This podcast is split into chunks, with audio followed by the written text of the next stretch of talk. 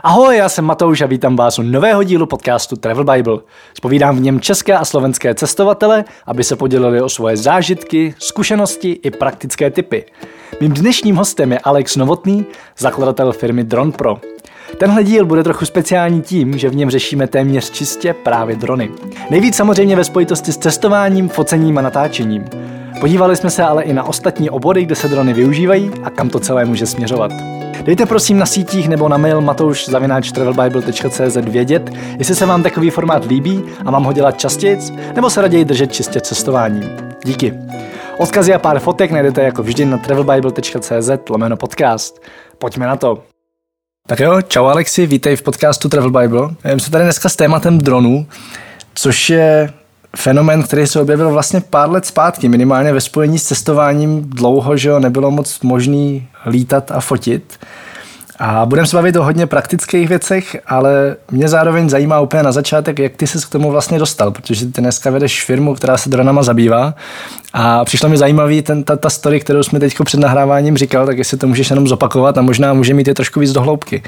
Ta naše story začala 2015, kdy, jak jsem říkal, jsme propadli vážně podnikání, tenkrát ještě na vysoké škole, kde jsme se s přítelkyní poznali, se kterou jsme doteď a se kterou vedeme tu firmu společně, nebo respektive jsme ji spolu založili společně a 2015 ta vášeň v podstatě vedla k tomu, že jsme si hledali nějakou příležitost. Ta příležitost nám dávala smysl v oblasti dronů, jelikož to téma bylo dost profláklý v US, kdežto tady potom nebyla ani zmínka technika, takže jsme zkusili vytvořit stránku na půjčování dronů, která v podstatě nabízela, že půjčujeme drony, ačkoliv jsme žádný drony neměli. Takže až s první poptávkou jsme běželi do Alzy z peněz, který nám půjčila máma. Takže to bylo dost punkový, nakoupili jsme drona, ale jakož jsme se báli ten dron půjčit, protože to bylo kilo, který ani nebylo naše, tak jsme radši těm lidem nabídli, ale tak my tam pojedeme a něco vám tam jako odtočíme, zalítáme,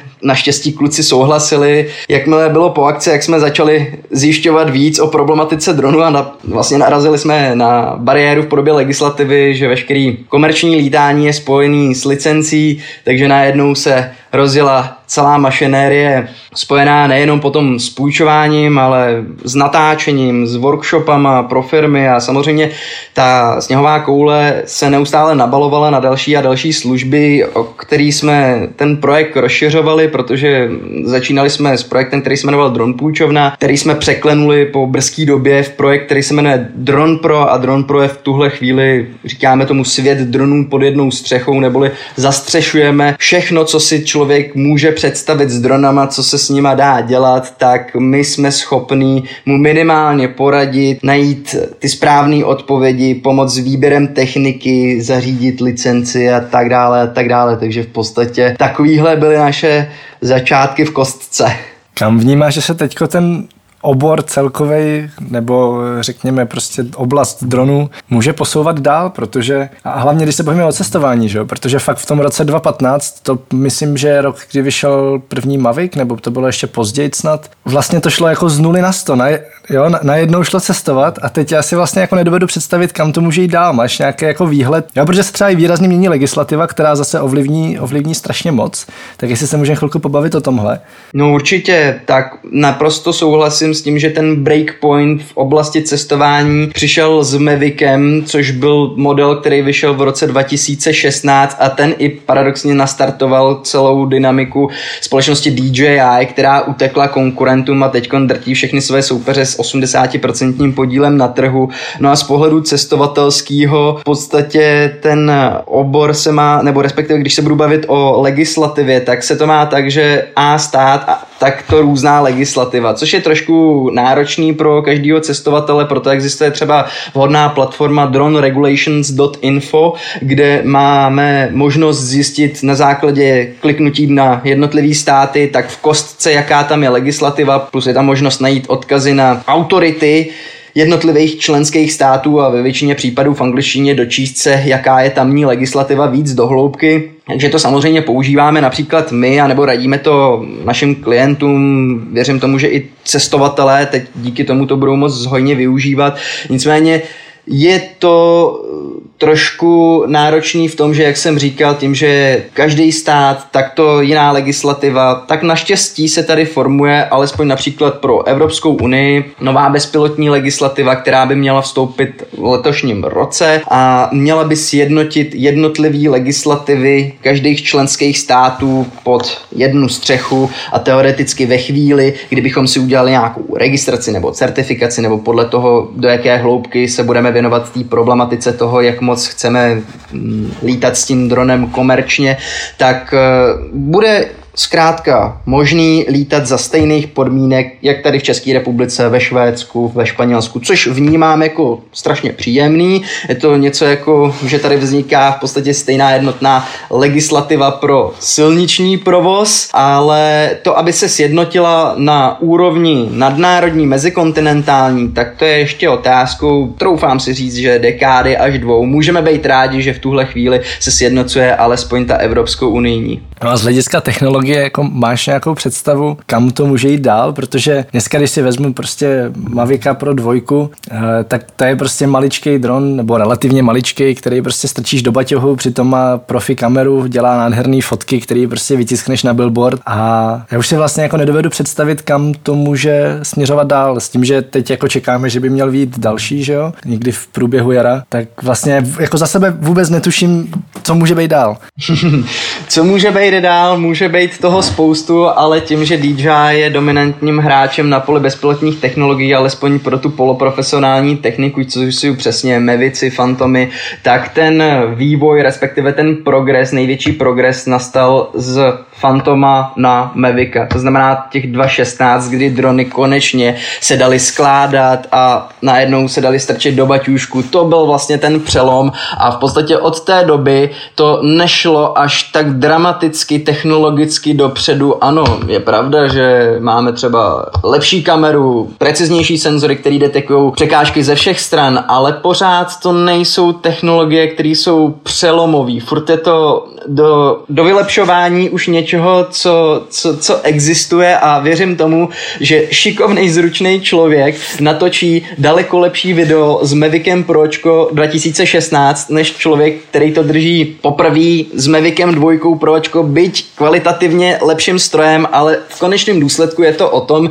mít eh, za A nějakou zručnost a cit v prstech, abych ovládal plynulé pohyby kamery a obecně ten let jako takový, aby ty záběry budily hollywoodský dojem. A k tomu nám hodně pomáhají i režimy inteligentních funkcí, který je pravda, že s novějšíma modelama se zlepšují, vychytávají, to ovládání je preciznější, nebo respektive ty, ty pohyby kamery jsou mnohem víc smooth, takže to vnímám, že je tak nějak progres, který není úplně dramatický, ale tak nějak lineární v oblasti dronů, který pak budou sloužit pro ty cestovatele. Takže stejně jako třeba s novejma iPhonema každý rok je nějaká novější a lepší vychytávečka, ta, ale, ale není to úplně jako najednou jí, něco jiného než telefon, ze kterého volám a který si píšu, tak stejným způsobem vnímám, že ty drony tady budou mít stejný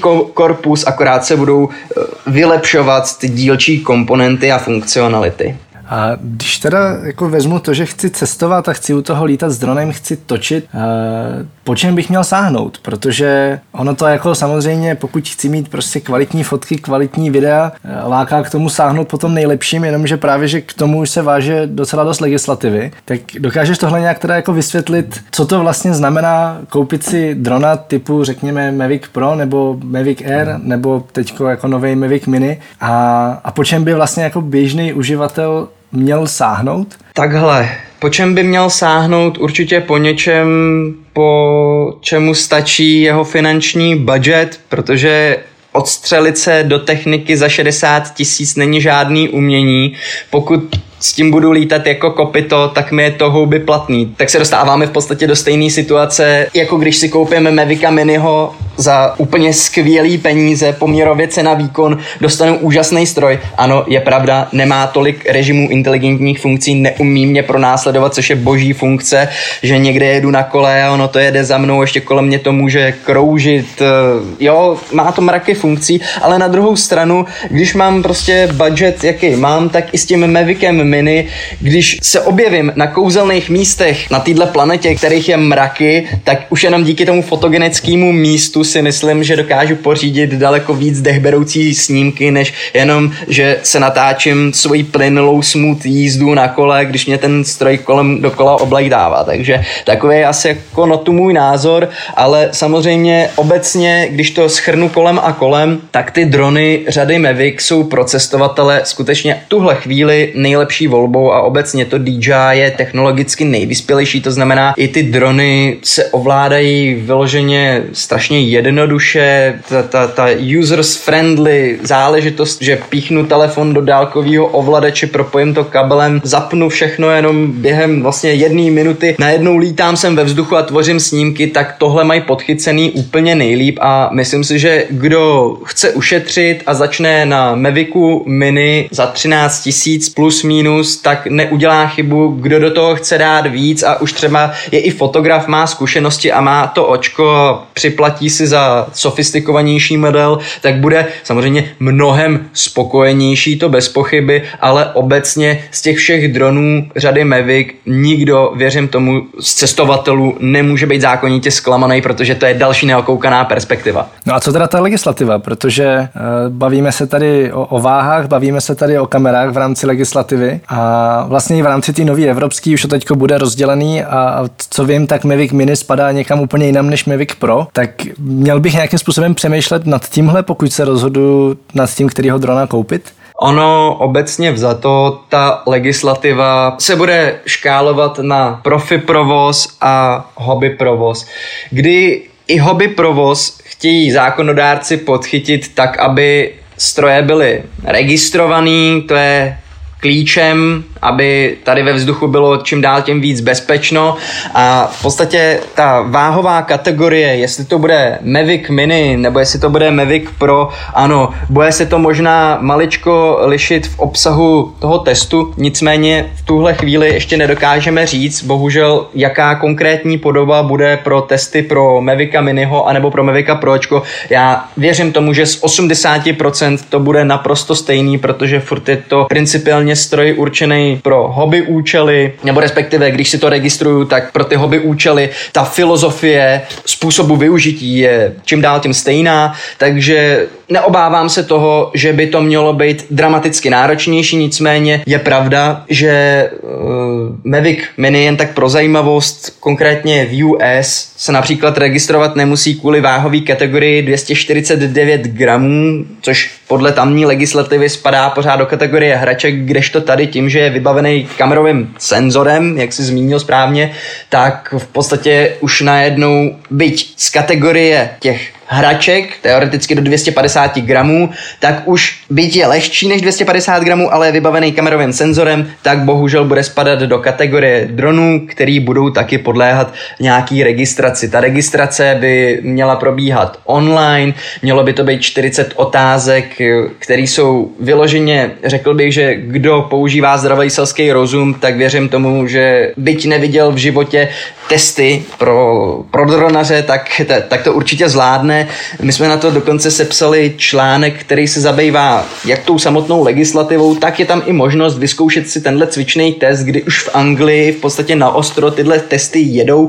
takže kdo chce, tak si může vyzkoušet anglickou verzi toho testu, udělat si vyloženě UK řidičák na dron nebo UK registraci pro lítání v tamních podmínkách. No a obdobný proces nás v podstatě čeká i tady v České republice, takže ve chvíli, kdy projdu takovouhle registrací, tak pak podle těch nových bezpilotních pravidel bych mohl lítat za úplně stejných podmínek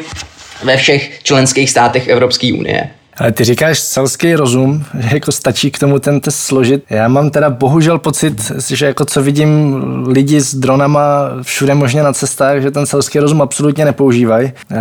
obzvlášť co se týče jako lítání nad lidma, lítání kolem letišť a takové věci, kde jako skutečně pokud ten selský rozum máš, tak, tak jako asi by tě napadlo, že prostě lítat s dronem, který váží půl kila třeba nebo i víc než půl kila nad davem lidí prostě není úplně dobrý nápad a lítat někde, kde vzlítají obrovský letadla, které se ti s ním můžou srazit, asi taky není dobrý nápad a přesto to lidi dělají. Tak můžeš nějak jako přiblížit takový ty základní principy, na co teda myslet, pokud si řeknu, OK, budu lítat s dronem, teď jsem jako na nějakém krásném místě, chci tady mít hezké fotky ze vzduchu nebo videa, tak jako co, co dělat, abych hlavně nikoho neohrozil, ať už sebe, tak, tak lidi, ideálně ani toho drona a, a zároveň neporušoval některý ze základních pravidel? To je úplně jednoduchý, používat ten zdravý selský rozum.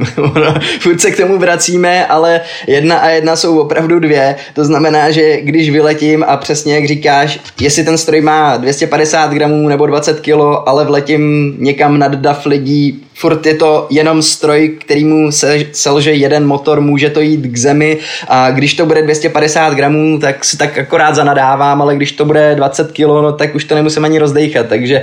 pořád myslet na to, dobrý, já sice držím v ruce ten ovladač, jsem s dronem na 200-300 metrů od sebe, ale jaký by to bylo mě, kdyby mě nad Makovicí někdo lítal, protože to je ta první otázka, která každému v hlavě vyvstane. Hele, a ten člověk ví, že je tady, že jsem pod ním. A když už je to teda někdo zkušenější, tak, tak by si, ne, zkušenější pilot, tak tomu člověku, co by chodci, tak si řekne, hele, tak to asi nemůže být nějaký člověk, který je zkušenější, protože když by ten člověk byl zkušenější, tak by mi přece nad hlavou nelítal, takže je to takový opravdu začarovaný kruh toho jenom představit si sám sebe v roli člověka, který je obtěžovaný tím dronem ve smyslu, že mi lítá nad hlavou. To, že má dron kameru a že může něco si přizumovat pro Krista Pána, tohle je taková eh, představa, která se teprve vyrojila i s dronama, jo, ale to, že tady funguje kamerový systém už buch ví jak dlouho a funguje o dost efektivnějc než nějaký drony pro běžní civilisty, tak eh, obecně bych chtěl zastavit nějaký šířený paniky, hele, Prostě ano, ten dron si udělá fotku, ale pokud je dron v 50 metrech a já jsem byl v plavkách, tak prostě po přizumování jsou moje plavky tak jedna kostička. Je tam teda ještě něco krom lítání nad lidma, kde bych ten selský rozum měl používat? Protože jasně, tady to, to byl jako krásný příklad, že si představím sám sebe v roli těch lidí pod dronem, ale dovedu si představit i další situace, kde už jako lidi nejsou úplně účastní a přesto není dobrý nápad to dělat nebo lítat, ať už se bavíme o větru, ať už se bavíme o tmě třeba. Ono, souhlasím s tebou, že člověk nebo respektive pilot, který je dronař, tak eh, je, je, je svým způsobem pilot, stejně jako jako pilot letadla a v tu chvíli už musíš přemýšlet stejně jako když si sedneš do auta,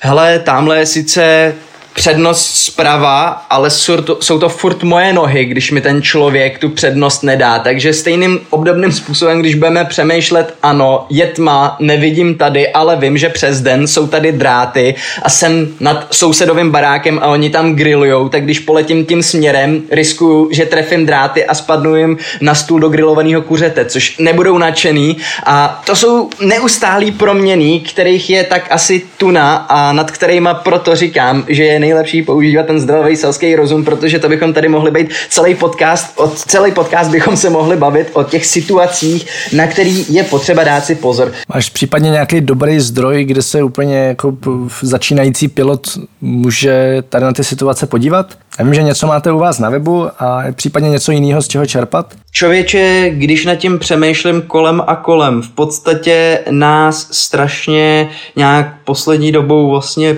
vyhypovalo to, že nikde nic pořádného není, takže jsme začali tvořit náš YouTubeový kanál, content, kde se snažíme šířit o světu, o těch dronech, mluvit o nich, o tom, jaký jsou jejich možnosti a připravujeme se i na to lidi vzdělávat step by step od úplných začátečníků i po profesionály prostřednictvím nějakých našich mediálních kanálů a to z toho důvodu, že mi přesně chybí v tom světě někdo, kdo by těm cestovatelům dokázal, a nejenom cestovatelům, ale obecně dronařům, plnohodnotně poradit. Nejblíž, nejblíž si myslím, že je tomu klučina z Německa, který se jmenuje Tom Tech Time, ten zpracoval řadu videí, které jsou většinou zaměřený na drony DJI, takže to je kluk šikovnej a ten se zabývá spíš technickým popisem těch strojů, ne až tak vyloženě edukací veřejnosti, což si chceme převzít jako naší hlavní roli,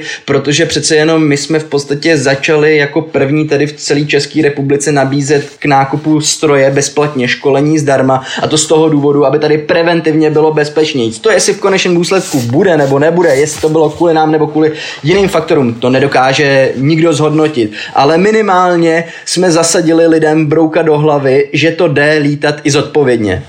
Mám ještě jenom takový jako praktický dotaz, věc, kterou lidi řeší hodně a to je lítání s dronem letadlem. Já jsem ji vlastně řešil taky a když jsem poprvé s dronem letěl, tak jsem z toho měl bobky, jakože jestli mám všechno správně, tak jak má být. A jak to teda je, pokud chci převážet drona letadlem někam jinam? Člověče, nejčastější praxe je dát to do nějakého special caseu, který je nehořlavý, který splňuje nějaký standardy konkrétní aerolinky a většinou je ideální informovat se u té konkrétní společnosti, se kterou letím, jaký mají podmínky pro transport dronu, protože jedna řekne, mně to je úplně 7-8, další řekne, já potřebuju, aby ty baterky byly nahoře podpalubí, nebo nevím, jestli nahoře podpalubí, teď třeba kecám, ale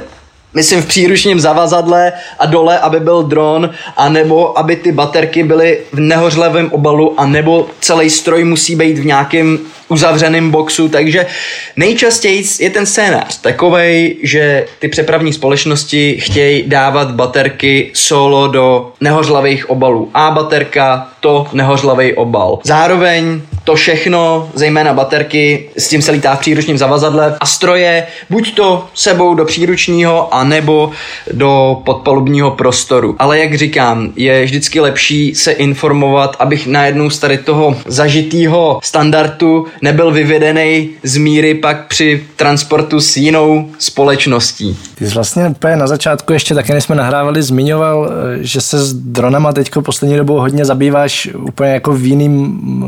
eh, rozměru než cestování. A mě to docela to zajímá, myslím, že to i posluchače zajímat bude a asi jim snad nebude vadit, že odbočíme. K čemu všemu se teda drony dneska dají používat? A, a používají reálně? Takhle ty drony sloužej jako pracovní nástroj, který zejména jako pracovní nástroj, který ulehčuje člověko práci napříč obory ve smyslu, že to je moje prodloužená ruka, jsou to moje prodloužené oči. Takže takovýmhle způsobem ty drony budou čím dál tím víc postupně nahrazovat nějakou lidskou mechanickou práci typu člověk, který má dělat revizi větrné elektrárny, slaňuje se tam po té lopatce, tak tohle všechno všechno jsou přesně disciplíny, kde drony dokážou plnohodnotně člověka zastoupit. Je to pak v konečném důsledku bezpečnější, časově ekonomičtější, tím pádem i levnější pro tu elektrárnu, že může dřív běžet a vyrábět elektřinu. A to je jeden z ohromných spekter možností využití těch bezpilotních prostředků a obecně, když to zkrátím, tak jaký jsou možnosti využití bezpilotních technologií, tak já to řeknu úplně jednoduše. Nejčastěji se ty drony v současné chvíli využívají v oblasti infrastruktury, geodézie a stavebnictví, digitalizace projektů,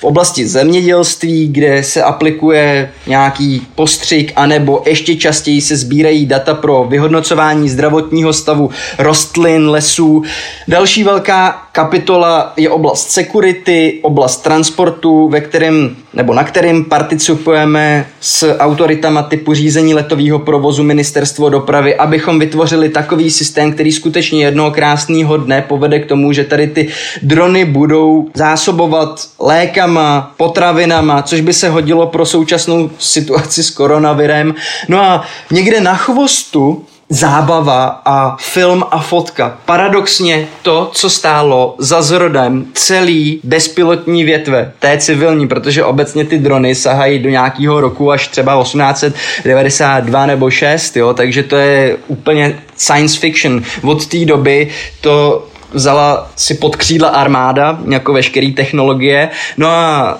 filmaři, protože potřebovali za co nejlevnějc dostat do vzduchu kameru, tak někdy řádově prostě 20-30 let zpátky začaly ty první pokusy s modelama dostat do vzduchu kameru a to odstartovalo v poslední dekádě dvou civilní drony, který nosej kamerový senzor, který v posledních pár letech už jsou tak daleko, že už se vejdou do kapsy a že už si je může s cenovou nálepkou kolem 10 tisíc korun pořídit téměř kdokoliv stejně jako telefon. Takže paradoxně, ačkoliv filmaři stáli za zrodem celý civilní větve, tak najednou se to překlenulo v to, že ten potenciál bezpilotních prostředků, co by prodloužený ruky, prodloužených očí, anebo něčeho, co vlastně dostane něco z bodu A do bodu B, je v podstatě mnohem větší než pro tu zábavu, tak pro, pro tu práci, kdy to už ulehčí a, a více to zbezpeční, třeba dejme tomu tu člo, práci, takže tam, tam je ta budoucnost dronů.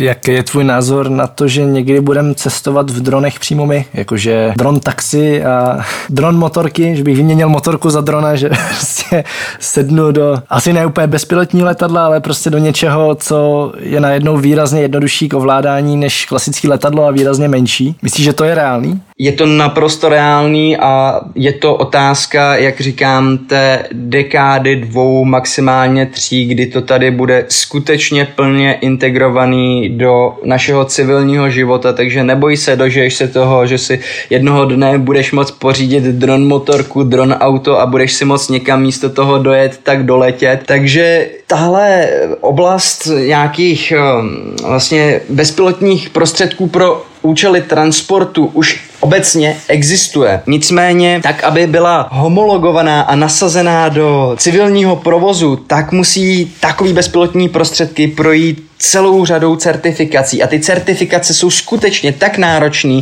jako by se jednalo o reální letadlo. Takže z toho důvodu ty drony se nedají považovat za ještě dostatečně bezpečnou a vyspělou technologii, aby nám tady mohly lítat nad hlavama, ale ve chvíli, kdy nám nad hlavama začnou lítat, tak skutečně už budou natolik bezpečný a pokročilý stejně jako letadla, takže už ten provoz uh, bude, bude bezpečný a bude připravený díky tomu U-Spaceu, na kterém v podstatě pracujeme ve spojení s předními autoritami, jak jsem říkal, řízení letového provozu ministerstvo dopravy. A to je vlastně ten systém, který umožní ten transport. To je ten systém, který bude vytvářet ty vzdušní koridory, ty vzdušní dálnice, ty prostory, nebo obecně ta omezení ve chvíli, kdy bude prolítávat dron taxi, teda dron sanitka, nebo když nastane nějaká jiná krizová situace, aby jsme byli schopni přijmout patřiční opatření ve smyslu okamžitě přistát, pozastavit. Takže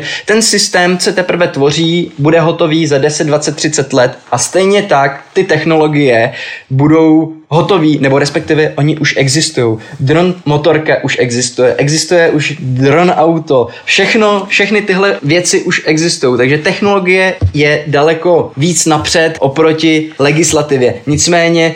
vnímám jako bezpečnější určitě to neuspěchat natolik, aby ty technologie tady byly rovnou nasazený do ostrého provozu, protože je potřeba tomu vymyslet nějakou hlavu a patu a to je strašně těžký úkol a máme vůbec to štěstí, že naše řízení letového provozu na tomhle pracuje jako vůbec jedno z prvních řízeních letového provozu tady v Evropě, takže my potenciálně, když tomu půjdeme na ruku a, a budeme se snažit vyvíjet to, nebo obecně přispívat tomu prostředí našim uvědomělým lítání vzděláním, tak tím dříve i máme možnost, aby tady vzniknul takový ekosystém, který umožní ty lety bezpilotních letadel pro účely transportu a klidně i s posádkou. Existuje už nějaká oblast světa, kde se tohle testuje, protože jako existují místa, kde se testují normálně prostě bezpilotní auta, tak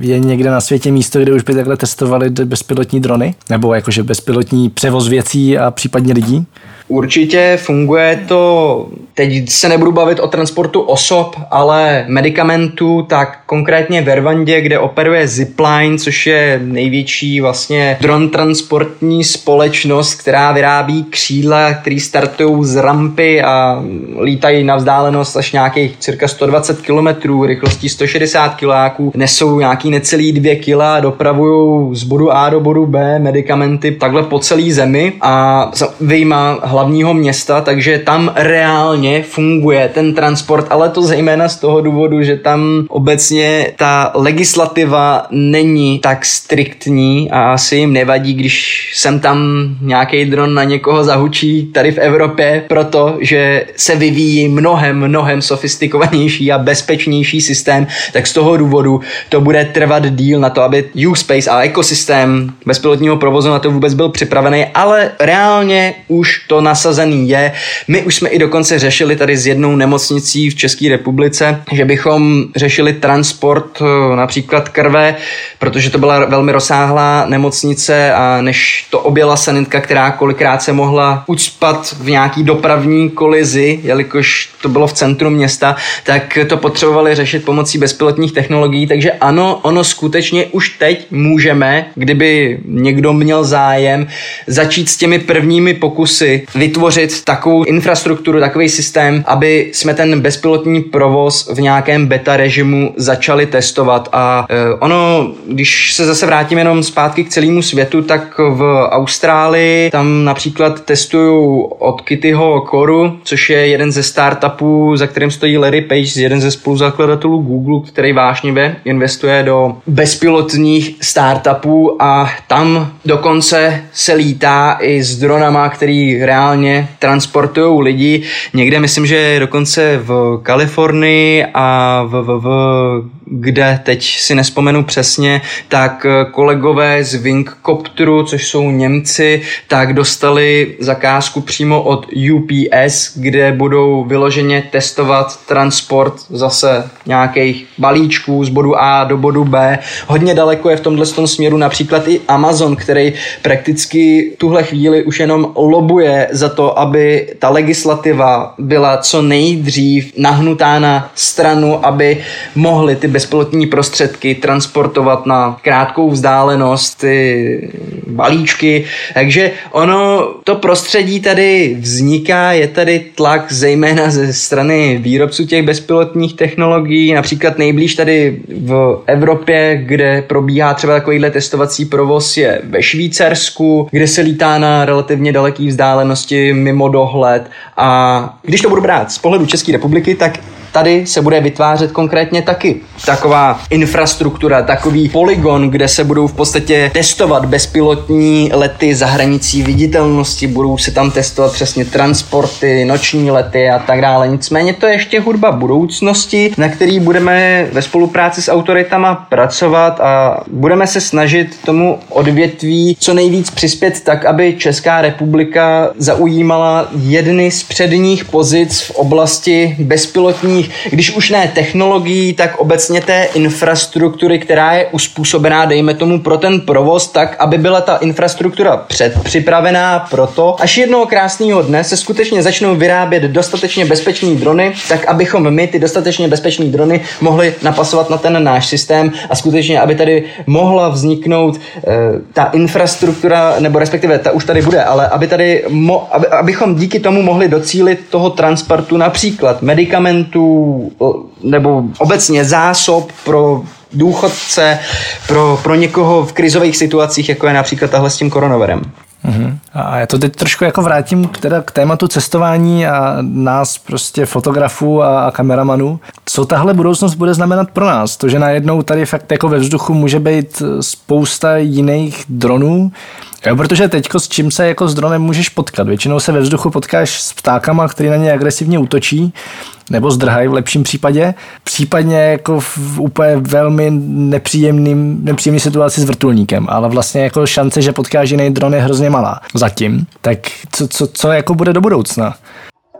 Do budoucna a to je, proč tady vzniká ta nová nadnárodní legislativa a zároveň budou vznikat systémy, jako je U-Space, neboli to společný vzdušný nebe kvůli tomu, že budou skutečně aplikace, systémy, do kterých, když se přihlásíš, což třeba jednoho dne bude i povinný, tak eh, v tu chvíli budeš identifikovatelný pro ostatní, ostatní účastníky toho letového provozu a je jedno, jestli to budou letadla nebo drony, ale pro tebe bude to stěžení, že ty, když tady vyletíš, tak najednou na mapce protože drona, když se na něj nezaměříš, když to bude nějaký Mavic, tak po 150 metrech ho ztratíš z dohledu, takže v tu chvíli v té aplikaci, skrze kterou se přihlásíš, budeš mít možnost vidět a identifikovat konkrétní subjekty, piloty, drony, to je otázkou, do jaké míry ty systémy budou nastaveny, jestli budou lokalizovat i vysílačku, i dron, ale minimálně dron budou lokalizovat určitě. Takže řádově třeba v horizontu nějakých pěti let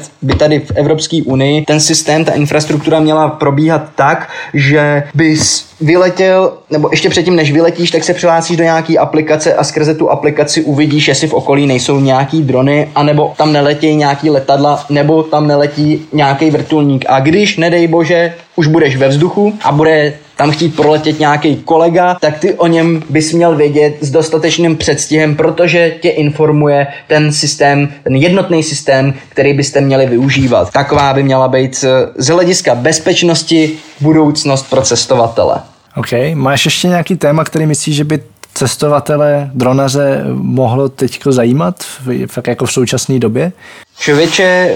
nejčastěji asi se lidi ptají, no, vidíš to, na co se nejčastěji ptají. Nejčastěji se ptají na stránky, kde můžou zjistit právě tu legislativu, což jsou droneregulations.info.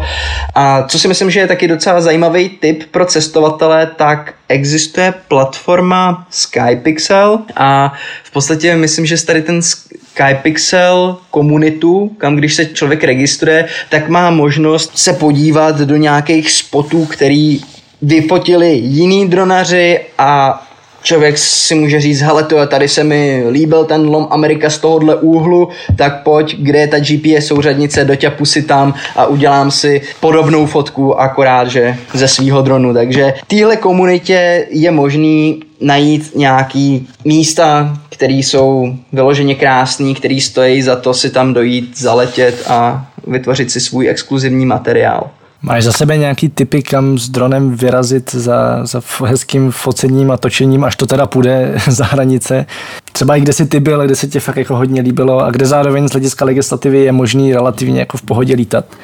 Člověče, já jsem toho světa ještě moc neprocestoval, na to se teprve chystáme, až tady vybudujeme to impérium droní. Ale co slýchám nejčastěji, tak nejblíž v Evropě Norsko, Lofoty, Island. To jsou top spoty, kde vznikají zadarmo úžasné snímky jenom tím, že tam člověk vyletí. No a pro ty fajnšmekry, který už si trošku našetřej a zaletěj dál, tak Nový Zéland to je fotogenická země, jenom z vyprávění, protože moje přítelkyně, ta tam byla rok kdy tam sbírala jabka a cestovala tam a říkala, že to byla její nejkrásnější, nejšťastnější léta života, takže budeme dělat všechno pro to, abychom se tam mohli jednou vrátit i s dronem, abychom to tam mohli zdokumentovat naším očkem. Už vlastně Nikči máma se tam dokonce taky odstěhovala, má tam přítele e, Maora a dostala od nás drona, takže nám sem tam posílá nějaký zélandský content a, a vidíme, že opravdu kamkoliv, kam se vydají na vejlet, tak to jsou, to jsou jenom, jak říkám, zadarmo záběry, fotky, je to jenom o tom vyletět s dronem a člověk nemusí dělat pomalu skoro nic. To za mě souhlas. Já jsem teda bohužel v době, kdy jsme byli na Zélandu drona ještě neměl a, a dost jsem toho litoval. Ale i, i na focení ze země je krásný a já jsem si pak teda dal eh, dárek let helikoptérou do míska ani dronem prostě nemá šanci doletět, protože to bylo strašně daleko od civilizace a to bylo naprosto skvělý. No. Wow, Takže, tak to doufám, že to stálo za to. Se Zélandem souhlas, no rozhodně. Uh, já se ještě zeptám, jestli máš nějaký typy na lidi, který s dronem lítají a který tě baví sledovat. Já vím, že jako v Čechách, nebo pro mě osobně v Čechách ten asi nejlepší dronas je Petr Jan Juračka. A máš doporučení na nějaký další lidi, na koho koukat, ať už co se týče videa, tak co se týče fotek? Člověče, kdo mě poslední dobou opravdu hodně baví, tak je Johnny FPV,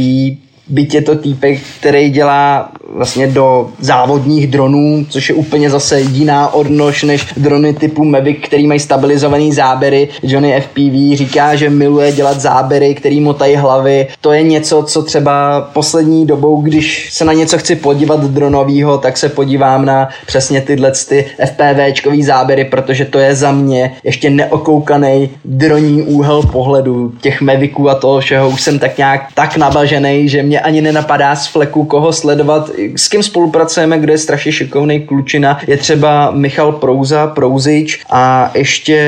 Alan Alanisko Brutenič. To jsou kluci, kteří dělají super fotky, v podstatě dělají super fotky jak ze země, tak i ze vzduchu a, a taky si našli děsný zalíbení a vášeň v dronech, takže minimálně tyhle ty kluci, když se na ně vždycky podívám, tak, tak oku mi to lahodí. Kde tě případně lidi můžou sledovat, nebo respektive kde můžou sledovat Drone Pro a kde je ten nejlepší způsob, jak se vám třeba ozvat? no a teď těch sociálních sítí máme spoustu, YouTube, Facebook, Instagram, ale vypíchnul bych, vypíchnul bych určitě Facebook a YouTube, protože tomu YouTube jsme se začali věnovat koncem minulého roku. Zaznamenali jsme velmi kladný ohlasy na ten content, který tvoříme, protože obecně je to něco, co přispívá jak bezpečnosti, tak prostě how to, lifehacky, zajímavosti ze světa dronů, takže i nás to strašně moc baví, prostě ten YouTubeový content tvořit, takže je to něco, čemu se teď budeme čest, co nejvíc věnovat v nejbližší době. Stejně tak potom o každý novince, a to nejenom eh, o videích na YouTube, ale obecně nejenom o tom, co tvoříme my, ale co se děje ve světě dronů, tak nejčastěji informujeme prostřednictvím Facebooku, takže myslím si, že když to zhodnotím kolem a kolem, tak nejlepší, nejhodnotnější kanál pro kohokoliv, kdo nás chce sledovat, sledovat, je Facebook, protože tam najde průřez od jak skalibrovat drona, tak zajímavé fotky ze světa dronů, z dronů, videa dronů, funky videa, zajímavosti nejenom z našeho blogu, ale i z lokálních médií, co nám dává smysl, ale taky třeba články z celosvětových médií, který pak buď to přeložíme nebo poustneme originál, takže za mě to je asi nejhodnotnější kanál, který můžou využít cestovatelé, protože tam najdou určitě i cestovatelský typy. Tak jo, já mám poslední otázku, takovou, kterou dávám úplně všem a zkusit teďko představit, že by se smazalo úplně všechno, co si kdy kde napsal a řekl řekl, včetně tady toho rozhovoru, včetně prostě všech videí, co jste udělali. To hrozná představa, já vím. a vím si, že bys měl možnost předat světu jednu jedinou myšlenku, tak co by to bylo? A nemusí to být spojený s dronem, i když může samozřejmě. Tak je to Game of Thrones a sedíme na trůnu. Můžeš to rozvést? ne, to si samozřejmě dělám srandu. Eh, obecně naše vize nejsou takový, že bychom potřebovali tady mm, panovat a, a být nejlepší, největší v celé České republice. Naše vize je přispět obecně do toho oboru tím, co děláme, co nám přijde jako smysluplný. Strašně rádi, to je jeden z našich eh, cílů dlouhodobých, abychom v podstatě expandovali i na zahraniční trhy, kde se budeme snažit eh, to stmelit všechno, sjednotit a vytvořit ně, něco, jako je dejme tomu Alza, akorát, že pro drony prostředí, kde člověk najde nejvíc všech možných bezpilotních Wi-Fi fundací, plus Allegrie pro služby s dronama ve smyslu letecká škola, workshopy, zážitky s dronama, cestovka s dronama. Vidíš to, to je jeden ze zajímavých projektů. Škoda, že mi to bliklo až takhle nakonec. Budeme, a to už jsme v podstatě připravovali nějaký vyloženě zájezdy s dronama, budou víkendový, kde budeme lidi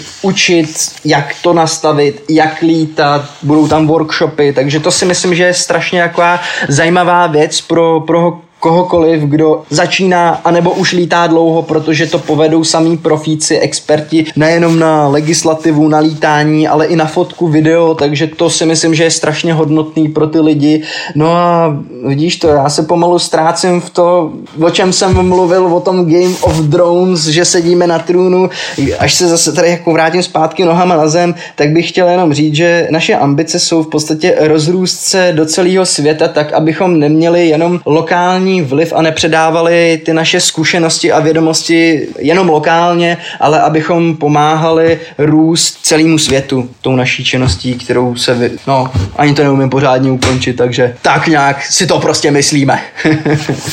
tak jo, tak já držím palce do dalšího rozvoje a děkuji za rozhovor. Moc krát díky Matouši, ať se vám daří v těchto krušných časech. Ahoj. Tak jo, připomínám, že odkazy a všechny další díly podcastu Travel Bible najdete na travelbible.cz lomeno podcast. Zatím čau, cestujte aspoň po Česku a těším se v příštím dílu naslyšenou. Tento podcast sponzorují božstva.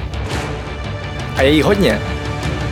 Travel Bůh, Ježíš, Buddha, Šiva s Višnou, Alák s Akbarem, Dajak, Batak, Torea, Asmat, Adonis, Apollo, Krteček, Artemis, Athena, Dionysus, Ferdam, Ravenec, Eos, Hermiona, Poseidon, Batman, Serena, Zeus, Indiana Jones, Loki, Thor a celá ta sebranka ze severu. Díky. Travel Bible je prostě boží. Ať si cestovatel začátečník nebo pokročilý, najdeš v ní hromadu typů, díky kterým bude tvoje chuť vyrazit posílena, volný čas prodloužen a náklady sníženy na minimum. Amen. E, teda letadlo. Co se v Travel Bible dočteš? Spoustu věcí, Třeba, že potřebuješ výrazně méně peněz, než se říká, a že už je asi i máš.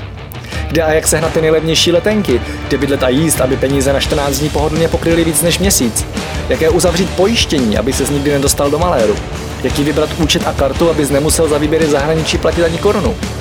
Zjistíš, jak chytře využít vlastní bydlení, komu svěřit psa, nebo jak uschovat své věci zatímco budeš na cestě. Přesvědčíme tě, že nemusíš hned končit v práci a přesto můžeš cestovat několik měsíců. Uvidíš, že můžeš jet sám a přitom se tak necítit. Naučíš se, jak putovat klidně půl roku s jedním baťohem, nebo jak všechno dostat jen do příručního zavazadla. Ukážeme ti taky, jak a kde si v zahraničí přivydělat, jak psát cestovatelský blog, nebo jak pracovat na dálku. To všechno a ještě mnohem více dočteš v knize. Ještě si tu? Tak šup na travelbible.cz, travelbible.cz a potkáme se na cestách, protože cestování je prostě boží. boží.